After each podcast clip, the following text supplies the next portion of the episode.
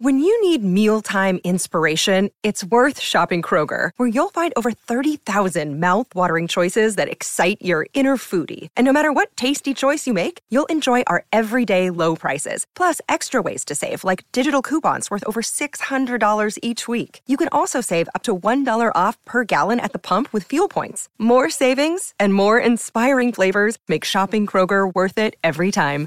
Kroger, fresh for everyone. Fuel restrictions apply. Thank you.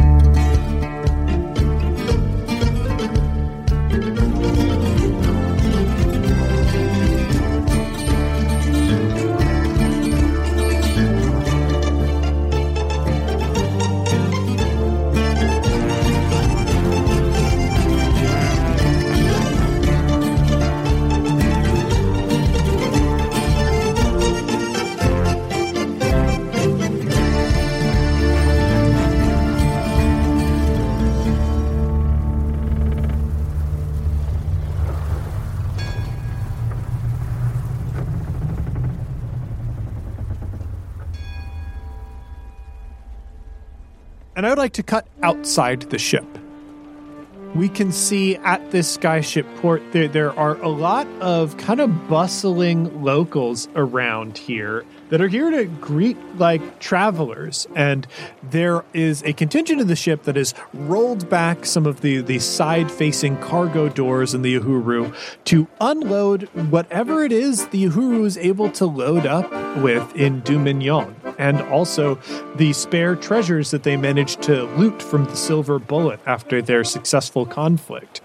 We can see uh, carts that have been tied to the back of griffin chickens. And I've mentioned griffins kind of throughout this episode, but if we do have new listeners, they might not know that in the world of Sphere, the universe that Skyjacks takes place in, there are creatures called griffins, which are lion birds. It is not that they are half lion, half bird. It is that, like a cat would be to a lion, a griffin is to a bird, in that this is simply a much larger version of, of this small creature. Griffins are birds that can grow to about 8.3 times the size of an average terrestrial counterpart and also fall anywhere in between and and a few manage to even break that that 8.3 line so we see massive chickens chickens that stand seven, eight feet tall that have been tied up to carts that they pull this cargo along. There, there are a lot of Acheron locals here. We, we can see that folk from Acheron look very different there are some folk that you know I, I think um, if this were the real world, we might say, oh, oh, th- those folks might be from Korea, or oh, these these folks look like they might be from well, Ohio. so there there are people from all over who make up this local community of Acheron, kind of unloading the side of the Uhuru, putting them onto the, uh, putting cargo onto these carts. A question that I have for our guest, who I'm gonna cut in and go, "Hey everyone, welcome Big Beaz to the Skyjacks podcast." Hey. Hello. what up, bees? Can you please tell us just so folks can find you where where they might be able to uh, hear your other work if they just fall deeply in love with everything you do here and want to want to find more of your other stuff. You can catch me on Twitch on my channel at big underscore bees. That's B E A Z. Yes, B E A Z. You can catch me Saturday evenings as I play a mass game on RF Chaos. You can catch something I did a while ago with the wonderful James here, the price of coal on the One Shot Network. Uh, what else? Oh, I have actually working with the other Tracy on Ironetta Reforged. Mm. Got a lot of stuff kind of in the works. So just uh, also follow me on Twitter at Big Beaz underscore B E A Z and I'll just blast all the things that I'm a part of and everyone that I love and want to support all over my Twitter feed. So, uh, so bees, the question that I yes. have for you, we know that Douglas is kind of a, a big man in, mm-hmm. in this community, someone that people look to and respect. And we also know that Douglas is expecting the return of his son Jonet. Is Douglas the type of, of father who, you know, meets their son at the airport? Did you have send folk along to like bring bring him home and have a big surprise waiting at home? What, what, how how is Doug prepared? Where where is he at? No, no, no. Douglas is is back at home. When, when Jonet gets there, Jonet will get there.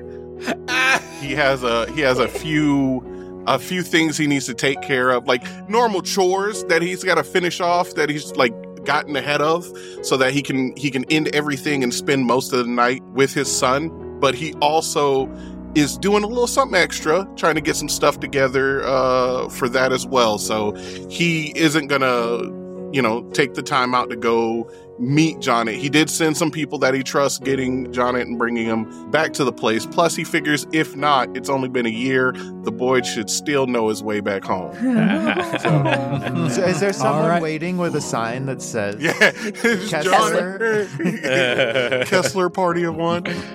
I think it's one of the one of the members of the Durf Yep. family who Yeah. we've established are families. uh, Was it Dennis Durf? I think it was. Or- I think it was Dennis Durf, something like that.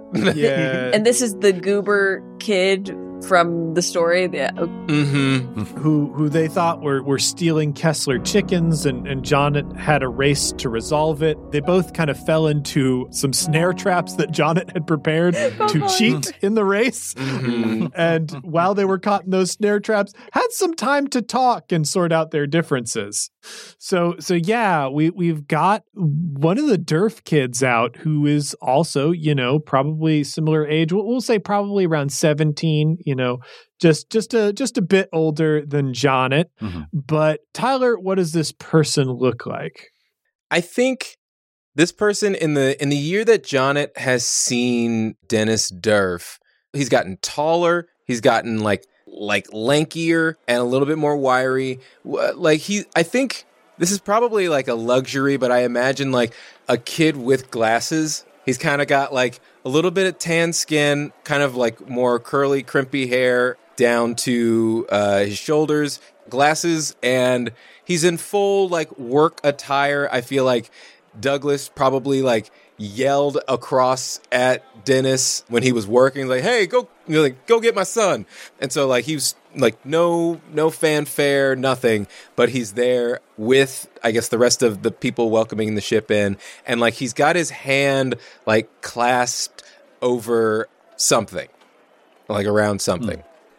All right, bees. With that description, you're going to be playing Dennis Durf uh, uh, until until we get to the Kessler household. Uh, so we see Dennis Durf got got a sign that says Jonet or, or or or something the like on it. Got something else mysterious that is being clutched to. That I, I guess bees. We're going to leave that entirely within your hands. Can I, re- Uh, uh, real mhm. quick, can I just say that uh, Dennis, like, he's already messing with him. Instead of Jonet, it's Joe Nut. Jonah? Excellent. Excellent work.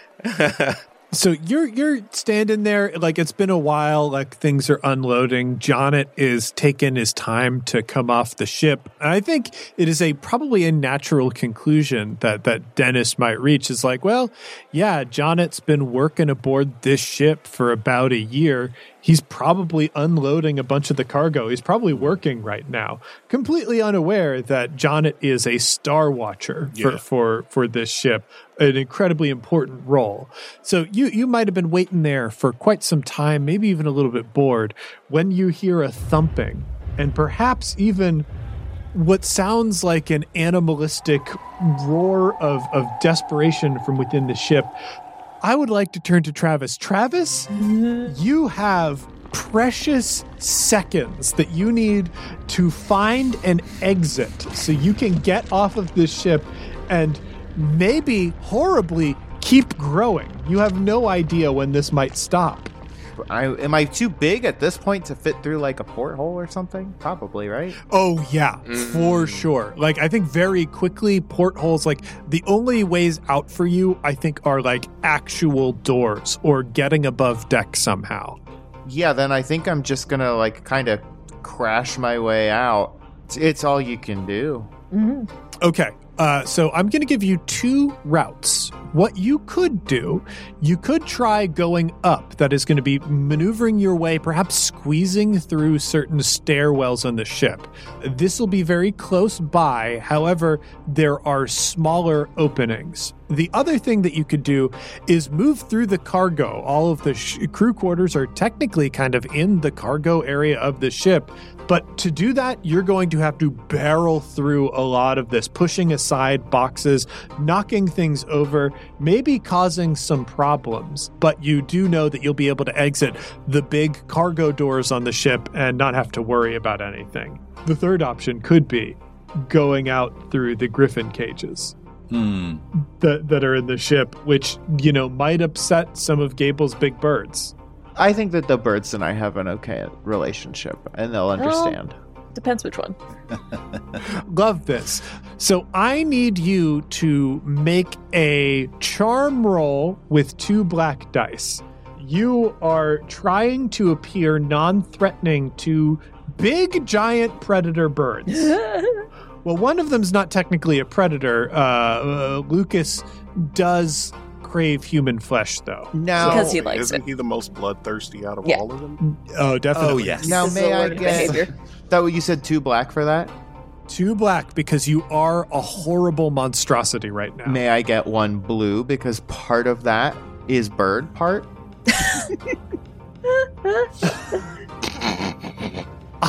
I, I I'm gonna say no this time. Normally I give you a blue die for bird stuff, but like Yeah, yeah. the thing that you know about birds is like, oh, if they saw a scary monster, they would be scared. Fair. Uh, so that doesn't help you very much right now. And what what did you say this was? A charm?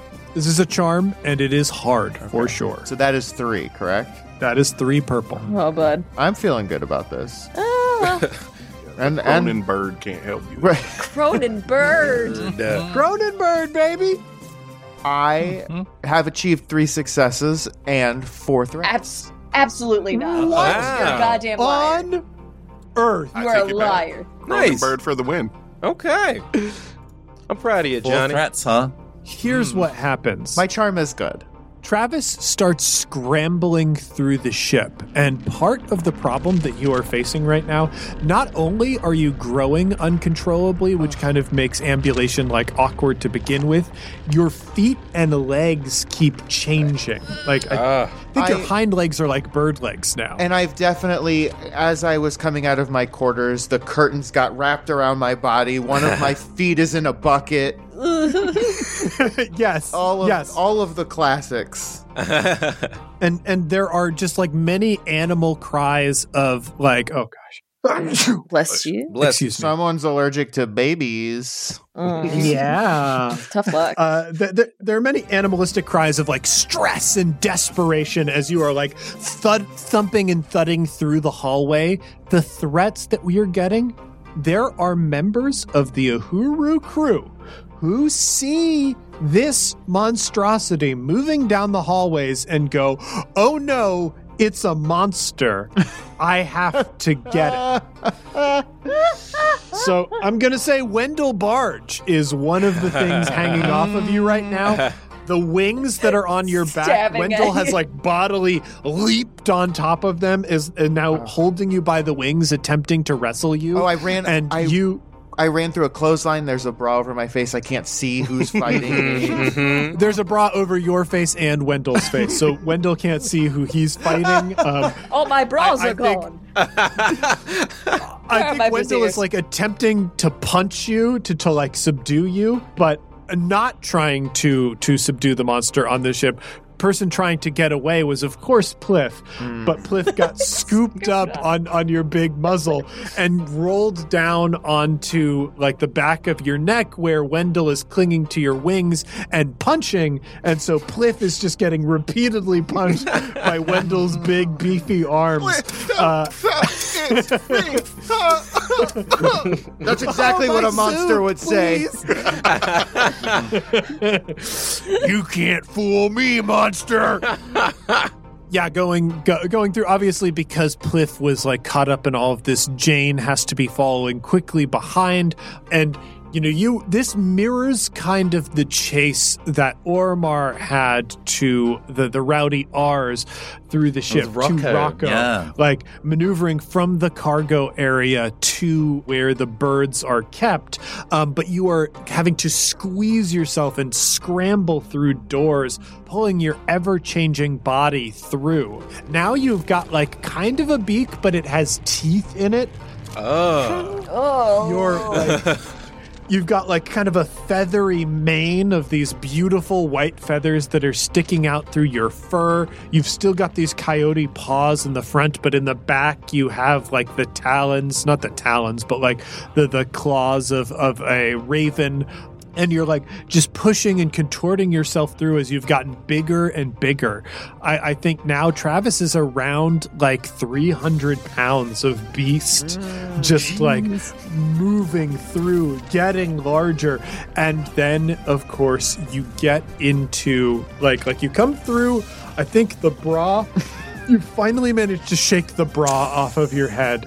And you are now in the griffin enclosures where their cages are, and you are eye to eye with Metatron and Lucas. I think Flea has probably already been let out to to run paces and, and fly over Acheron, maybe even uh, stay circling in the sky so the, the other ship in Oromar's fleet will be able to see where they've landed. But these two sort of make eye contact with this still growing, horrific looking beast who has just entered their area. Liz, he got four successes. Mm-hmm. Wait, or what? Maybe it was three. It was three, was. Three. three successes, four and threats. four threats. Three successes, four threats. So three successes. How did they react to this monster suddenly appearing? Well, sorry, gents. Sorry, gents. Lucas has immediately done the math of like there are two flailing human bodies on this monster. The monster is bigger than the human bodies. If the monster keeps going, there will be more human bodies for him to eat. and it's just like real quick math like, oh, go for it, man. Whatever you want to do. I'll just go go with God. yeah, like Lucas, Lucas, ever the scavenger, is just like uh, maybe this will mean I get to eat some Get some people flesh. Get later some on. flesh. And Metatron's asleep because he's a good boy. Metatron, yeah, like turns around, like lazily opens one predator eye, looks at the situation, does that like little sideways bird blink, and then turns back to like stuff his head back in his feathers, like Whatever. above my pay grade. I'm not here for all that. So they scooch aside. Yeah, Flea's cage then is open, Travis. You just got to try and squeeze yourself through it. And for that, I'll need a coordination roll. This will also be hard. You're doing this on purpose, making me play the game, You're and I don't care Roll. for it. How dare. Honey, that's what we pay you to do. it's it is what we pay you to do. Uh, what, what was it? Did you say hard? Uh yes, hard. Three purple. That is two failures and four advantages. Okay. Wow. Okay, so you had All right. four threats and four advantages. So what I think happens, there is a loud metallic thud as all of the pirates that have like jumped and and clinged onto Travis that are like trying to subdue whatever monster somehow made its way into the Uhuru get like pulled off of him and, and basically knocked out, stunned, knocked to the side as Travis lunges through this ever smaller hole in the cage where he'd be able to fit his body through. But as he's moving, he like gets stuck and his body is too big and still growing now in this cage. You can see in front of you, like the open port to the side where you or any griffin would be able to make your way out and just be free in the world, but you're stuck in this like little threshold. I want to know who of the crew is the first to arrive to this chaotic scene. Or of, or of us as player characters or other people in the Uhuru. Sorry to. You as player characters, I'm gonna say we, we could Mm, mm, comically have other uh, NPCs show up if you think if you think like Carlos has like ah I'll melt the bars or something like that. Yeah, yeah. Time to commit chemical related crimes once again. No, I, I think Oromar, having, you know, got a magical inclination that something was very, very wrong, uh, has probably been more directly pointed to where that feeling is coming from. That makes from. sense. Yeah, he like drop he drops the glass jar, like unintentionally. The startle of this kind of makes him drop the jar, and the bird probably is put out for a while. And he's like, ah, puts bird back in cage, signs, even though this bird does not understand sign language. I'll be right back, and uh, kind of with with alacrity starts stomping down the corridor. We get the the, the kind of telltale signs of Oromar Vale's boots as it marches out frame and then back into frame in the bird hold. Yeah, there there is there is a moment I think upon observing just the I guess like sphinx that uh, Travis currently is. There's just a moment of no movement whatsoever while Oromar has to go through a number of calculations all at once on kind of handling this thing. Do we have to fight it? Well, it is in a cage right now, and it seemed to have put itself in the cage but there are members of my crew who seem to currently be in uh, mild peril. So let's extricate them first. So Oromar then wades in to go and rescue at the least the- Yeah, I think Pliff got knocked into a, a big like what what what we'll say some some tar or something. There's just like some sticky substance that's, that's Jeez. around. these No, bird don't do this to him. Yeah, no, I think I think yeah. Well, well, that's it. Wendell has uh, landed in the big burlap sacks that they use to sweep up all the spare feathers. So Wendell explodes out of that, and uh, Pliff is oh, what it is because this is like the the the rookery. This is where the griffins hang out. Pliff ended up like in kind of the the sugary apple stuff that you're storing to feed the the birds. So like Wendell explodes out, and all of these feathers fill the room and fall onto Pliff. Hmm. And Pliff goes, "I'm fine. I'm fine." Yeah. don't worry, don't worry, Captain. I managed to punch that monster a lot, so probably doesn't have much left in him. Oh my god. Um, Oromar ignores Wendell, goes immediately over to Pliff by the collar hoisted off the ground. like, yeah. that it took a while to put all that apple puree together, Ugh. and he's broken like three jars of this shit by himself. and there's a moment in the eyes of kind of like staring accusatorily. Uh, Ca- Captain, I swear I'm not a monster. I'm not a monster. I'm just covered in stickiness and feathers. There is the best human approximation of a sigh that Oromar can do. Uh, the crew knows that he's dead, but he's still trying his best to communicate like a human when possible, and just kind of full body flings Pliff over over his shoulder. Pliff is a cartoon and basically rubber, so this doesn't deal him any damage. Um, yeah, Pliff, well, Pliff lands bridal style in Jane's arms, who we did establish was chasing after uh, uh, this whole cacophonous scene. hmm Signing back with one hand, clean him up. As Oromar marches over to the cage with Travis and silently sizes this thing up. How bad is this, Travis? Like, is this like. Are we, we were talking Cronenberg earlier, but is this played for horror here? Or do you look surprisingly noble even though you're an unintentional amalgam? I don't know. When James was describing it, it sounded pretty fucking cool. Mm. I think it's probably alarming, es- especially the size. I think the size is honestly the most alarming part. Mhm. And he's in the cage right now.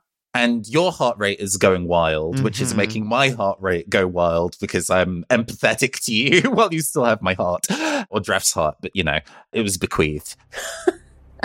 and there's just a bit of a panic feedback loop for a couple seconds until we maybe slowly realize that the cause of us panicking is in the same space. So there's just a full like minute of staring at each other down with panicked eyes until it kind of settles.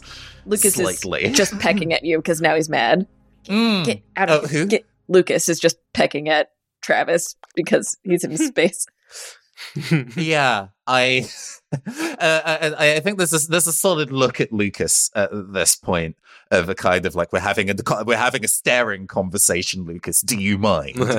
And Lucas is like, "Hmm, fine. uh, yeah. oh, oh God.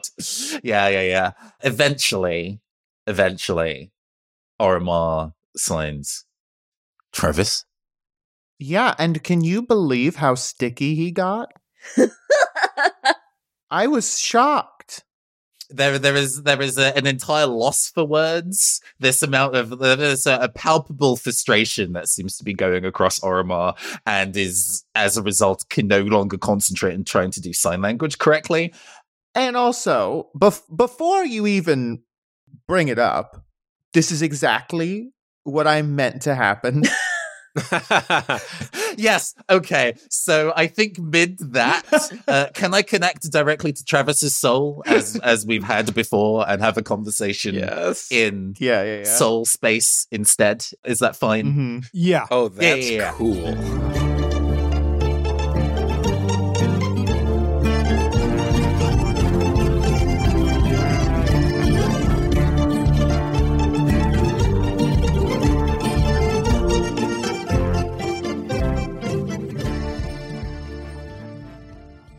Hey heroes, it's James, your game master, and welcome to the midroll. Folks, we mentioned this last episode, but I am mentioning it again here. We got Big Beaz as a guest for this arc. I cannot wait for you to hear the stuff that we did together. It is so good. Head out right now and follow Big Beaz on Twitter. That is at biggest underscore bees. B E A Z. Follow him, support him, love him. Heroes, I've got a brand new book out, the Ultimate RPG Character Backstory Guide Expanded Genres Edition. This is a follow up to my first book, the Ultimate RPG Backstory Guide. Both of these books have prompts, activities, and mini games to help you develop more complex and interesting backstories for your role playing characters. The first one focused basically exclusively on the fantasy genre, but my new guide has material that is geared towards all of the most popular RPG genres. Whether you're developing a character for a horror, a western, sci fi, or something punk, this guide has a special collection of exercises geared towards supporting those genres and helping you with your character. It is available everywhere books are sold. That's all major online retailers, major brick and mortar bookstores, and of course your friendly local game store or favorite indie brick and mortar shop. If you're going to pick it up, I do recommend picking it up from an indie shop. Just be sure to call ahead to make sure they can special order it if they don't have it on the shelf already. And if you do pick up a book, I would deeply appreciate you leaving a five star rating or review on any site that will review books. As much as I am loathed to say the name, uh, it really helps when people leave reviews on Amazon. Not only does that push us up the charts, but my publisher pays very close attention to those reviews, and it is how I get new book contracts, which uh, which keeps a home over my head. If you want to pick up a copy for yourself, head to bit.ly slash RPG Backstory 2. That's RPG Backstory and the numeral 2, and that'll take you to the Simon & Schuster page where you'll be able to find a good cross-section of the retailers that carry it. Before we get back to the show, I want to take a quick moment and thank some of our backers on Patreon. Benjamin Rose, thank you. Lenny, thank you so much. Gug the Goose, thank you. Quinn, thank you so much. Diana DeMarco, thank you. Spencer Hall, thank you so much. Kate, thank you. Charlie Heidkamp, thank you so much. Rachel Dutch, thank you. KD, thank you very much. Minchowski, thank you. Matthew Stafford, thank you so much. Rero Reeds, thank you. Charlie White, thank you very much. Ina, thank you. Nadia K, thank you so much. Saturn's father, thank you. Micah Lynn, thank you so much. Anna, thank you. Kenna May, thank you. Ellen Cornelia, thank you so much. Abby Schraber, thank you very much. Beans, thank you. And Dragon Girl Josie, thank you so much. A sincere thank you to all of our backers on Patreon. We wouldn't be able to make this show without you, and I am so very proud of this show. Another day is here, and you're ready for it. What to wear? Check. Breakfast, lunch, and dinner? Check. Planning for what's next and how to save for it? That's where Bank of America can help. For your financial to-dos, Bank of America has experts ready to help get you closer to your goals. Get started at one of our local financial centers or 24-7 in our mobile banking app. Find a location near you at bankofamerica.com slash talk to us. What would you like the power to do? Mobile banking requires downloading the app and is only available for select devices. Message and data rates may apply. Bank of America and a member FDIC. Now, with all of that out of the way, let's get back in the sky.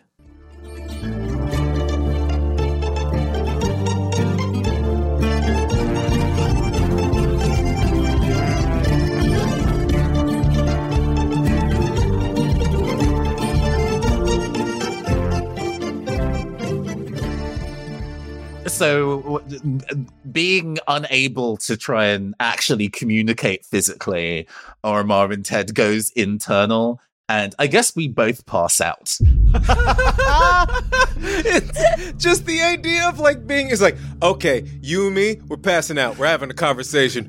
Three, two, one. Mm, mm, mm. Lucas is just like looking at two people who are, are like a, a monster and a man, and both of them just fall down next to him, Mhm. which he thinks like, oh, they're dead. So he's gonna start biting. and just- I I see yeah like I actually kind of see like this as a the, the moment in Princess Mononoke where San is like just leaning her head Mm. against like like her wolf mother or brother It- Mm, it's mm. just like you lean into each other and both kind of like pass out. I don't know if Oromar goes limp because I don't know if that's just how the his yeah, he's capable works. of locking Yeah. his body in Mm. place more or less. So yeah, yeah. he rigor I- I- mortises instead of like uh, ragdolls. I, I suppose like a sta- like a So I- suit of armor statue, just like Mm, very very similar actually, and probably just as eerie. So think Um, of how terrifying that is for everyone else. Because Oromar just walked up to this creature and, as far as they can tell, just stared it to death. And is yeah. still staring at it. Yeah, it goes calm and it starts growing much more slowly, I think. Mm. While while you're in this s- situation and we step into the spiritual realm Mm.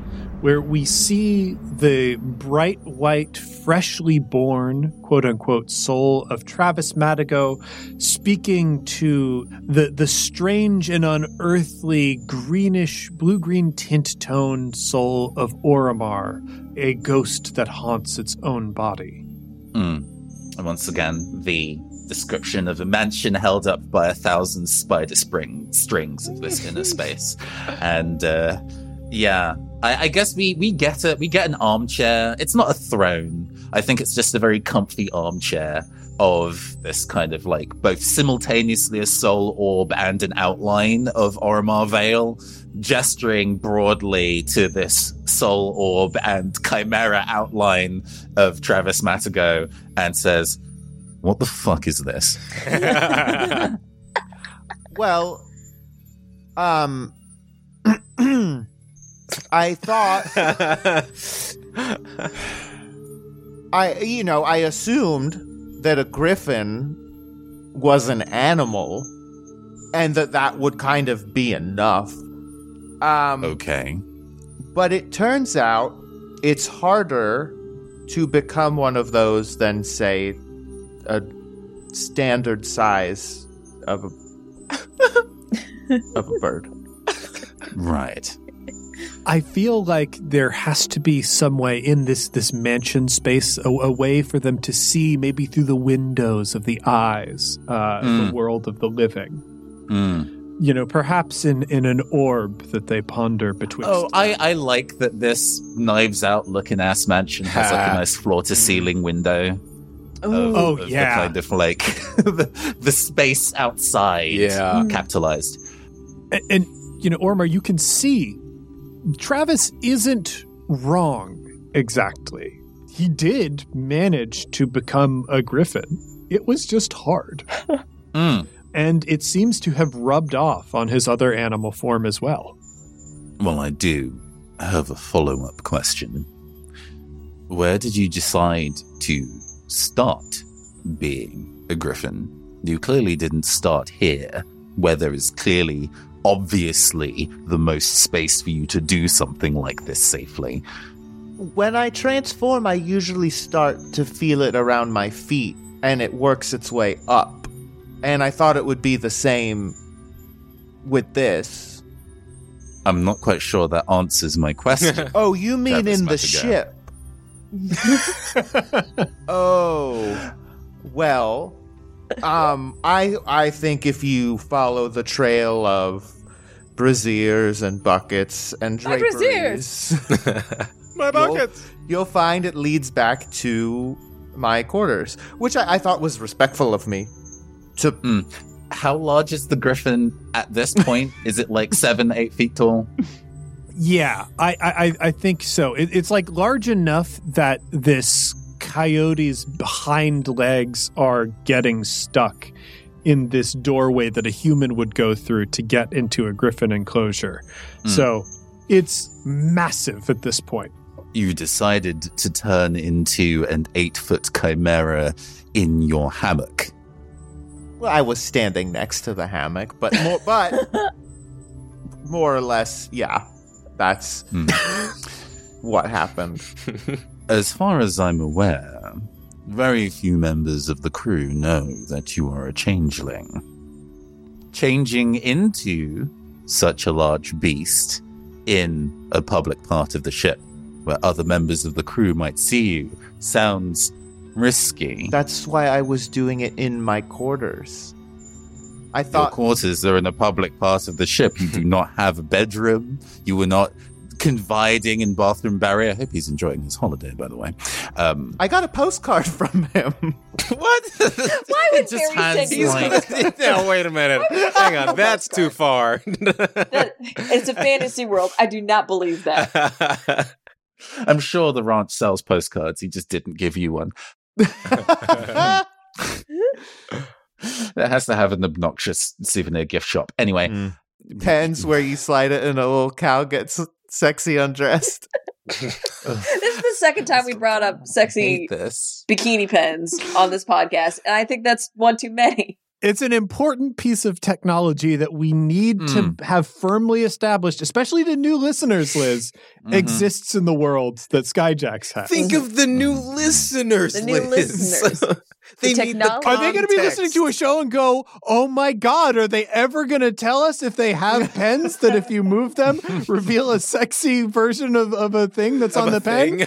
yes, it's okay, listeners. Yes, we do. That is a a cornerstone, I would say, of our world building.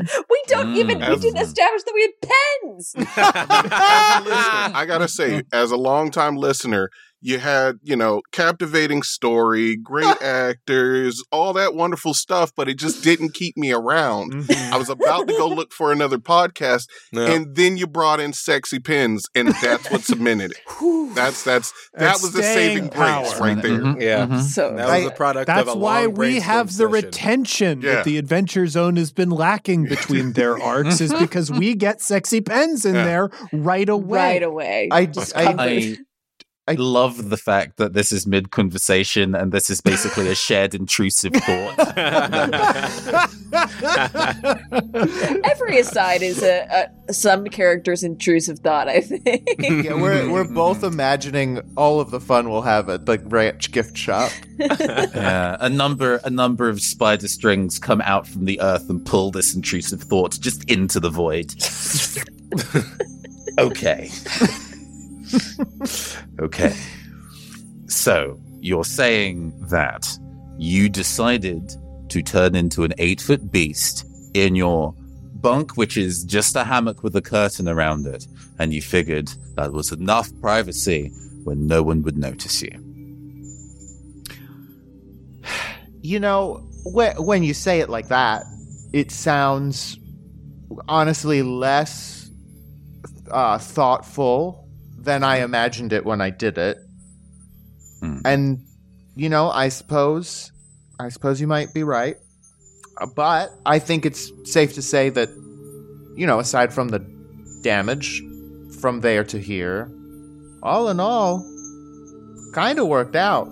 Orma rubs the sides of his spiritual temples. Oh god, the damage done to the ship. So I suppose then that this particular uh, jaunt of yours was not so much a gamble as sheer idiocy. I see. You know what? Yeah, that's exact. That is exactly what it was. Upon saying that, you both feel the thrum of a connection that exists between you.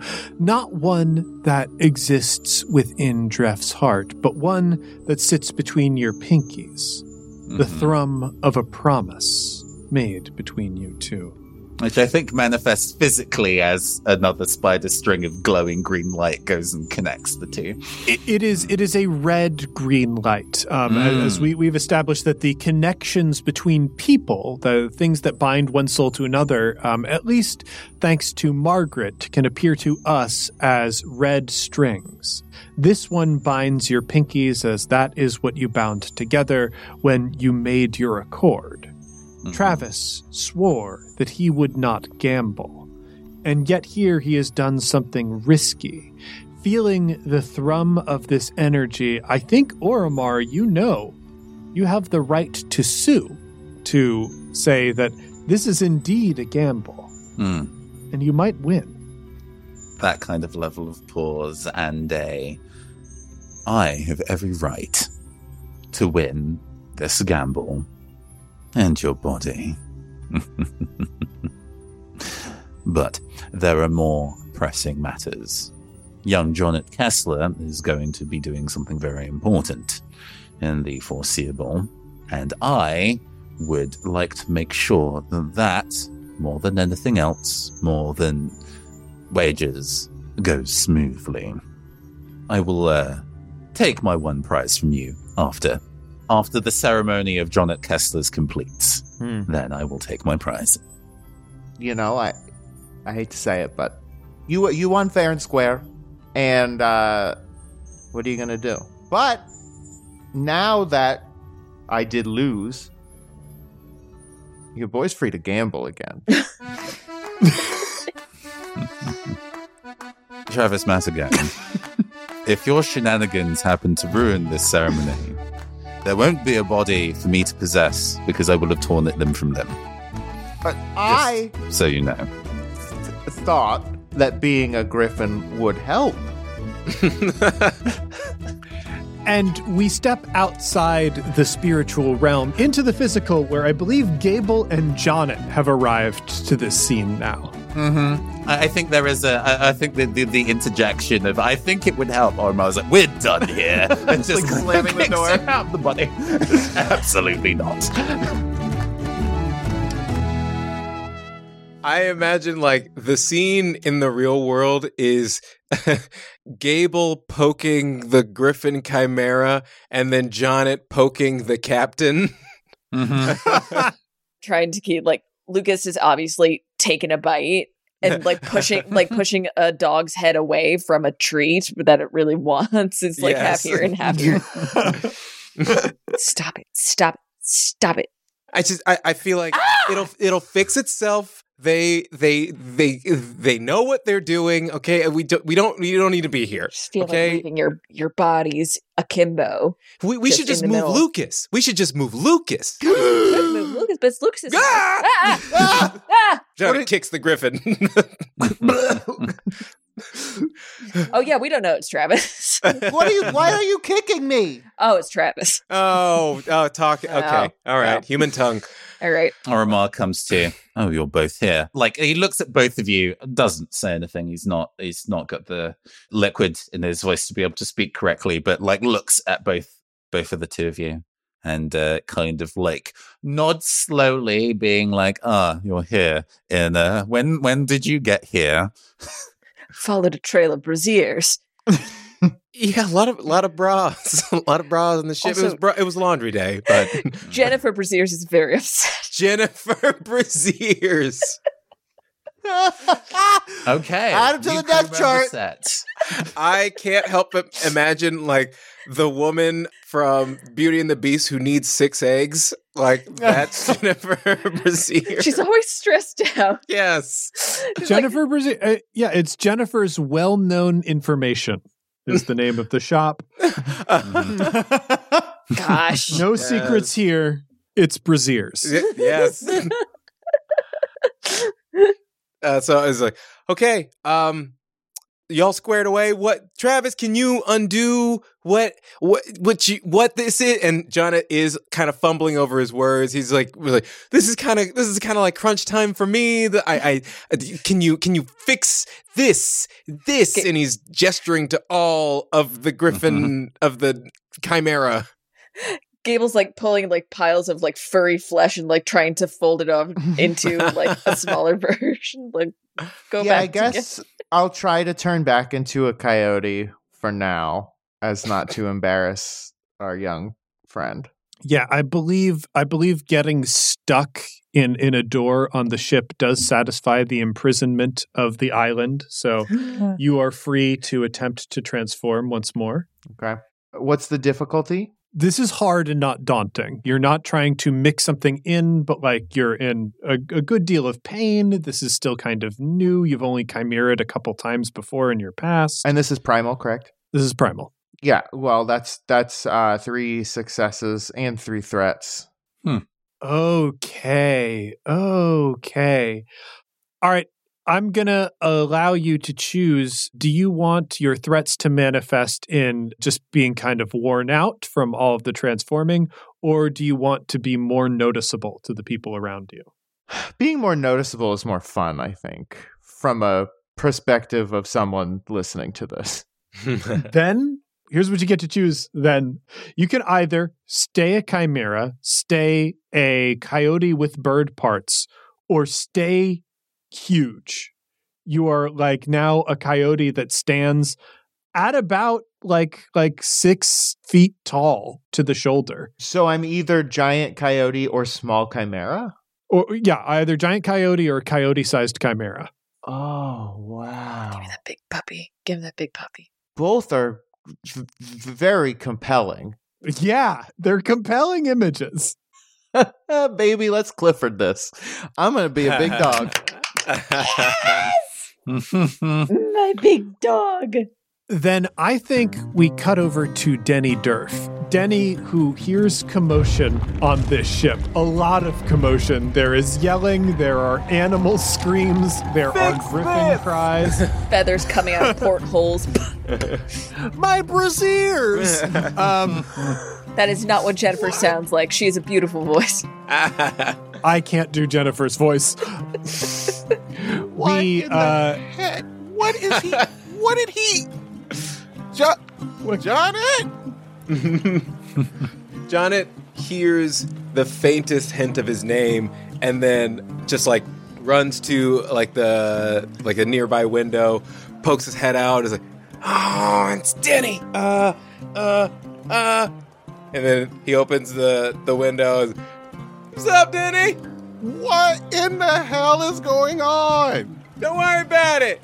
I'm back. Denny, I think I think you can like circle around at this point to like the the griffin hatch in, in the back of the ship that they launch flee from, and you'll be able to find like Jonet is standing there with Captain Vale, with Gable, and this enormous coyote. So I think what happens is I yell Jonet. He hears that, pokes his head out the window to yell at me, but at that point I've walked around. So as he's yelling, I'm looking at him with his face out the window yelling, and I'm like, I'm here. And as he says, I'm here, he turns and sees the giant dog, and he's like, I'm here. I mean, uh, what? what is that? What? Huh? Hey, don't worry. Oh no!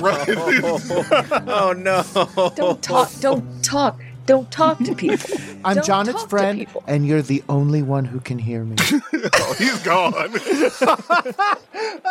oh, oh no, I kind of like the idea that Yes. he gets frozen in place. Oh, yeah, he just freaks out, this just- mind game on him.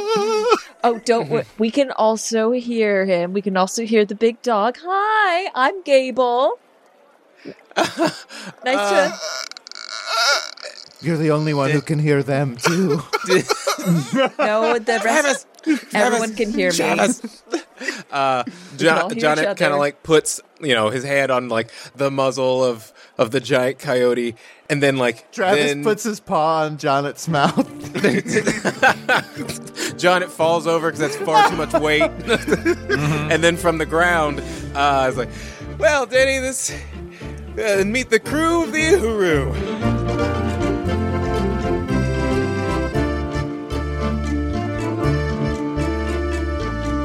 Orma like steps into frame, having managed to obtain somehow a gigantic leash from the General Berthold, Oh, please give me, give me, give me. and signs to Jonet's friend, not knowing whether he can speak sign, understand sign language or not. Sorry, my hound got loose. Yes. So does anybody translate? I mean, Jonet would unless you picked it up in the last year. Jonet would kind of know if you if you like signed or not. So he just sees this massive man just start throwing up signs, and he's like, I, I don't, I don't, I, I don't know what you, what's he saying? Uh, the, this is our this is our pup. Uh, this is our pup. We call c- pup named Travis. Um, and uh, kind of got out, got loose, got it back. Don't worry about it. Uh, Bad talks. boy. It's a very, very bad, very bad dog. Very Uh, bad boy. and yet there's no rule that says a dog can't be on a ship. Uh, Orma turns to look at Travis and signs, "Play dead." That I feel is a great place to end our episode. Oh, that's such a big puppy. Big pup. Travis the big white dog. Yes. Uh, good, good, Okay. good. Oh my god! Except Travis is a dog who grew so much because people hated so much. grew and grew. The anti Clifford. Oh. Scotty Jackson.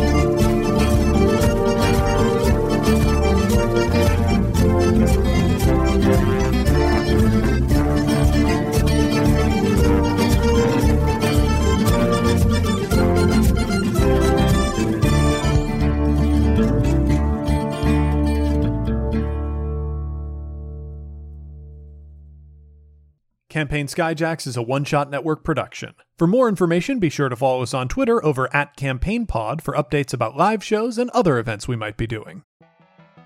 In the universe of Star Wall Odyssey, space is made out of the collective imaginations of all the thinking beings who live on various planets. These worlds are connected to each other through imagination. Common themes and ideas are strings between universes. And to get between them, people fly wooden ships that look like animals, which are powered by emotions. Also, people communicate with each other by contemplating orbs. The only way you can take pictures is getting stared at by a big psychic bug. And people have already declared victory in a war over the very concept of evil. But I'm getting ahead of myself. Star Wall Odyssey follows the adventures of the hapless inhabitants of the Lucky Finn tenement building, who suddenly find that their apartment is actually a spaceship, and that they're lost in a sea of boundless imagination.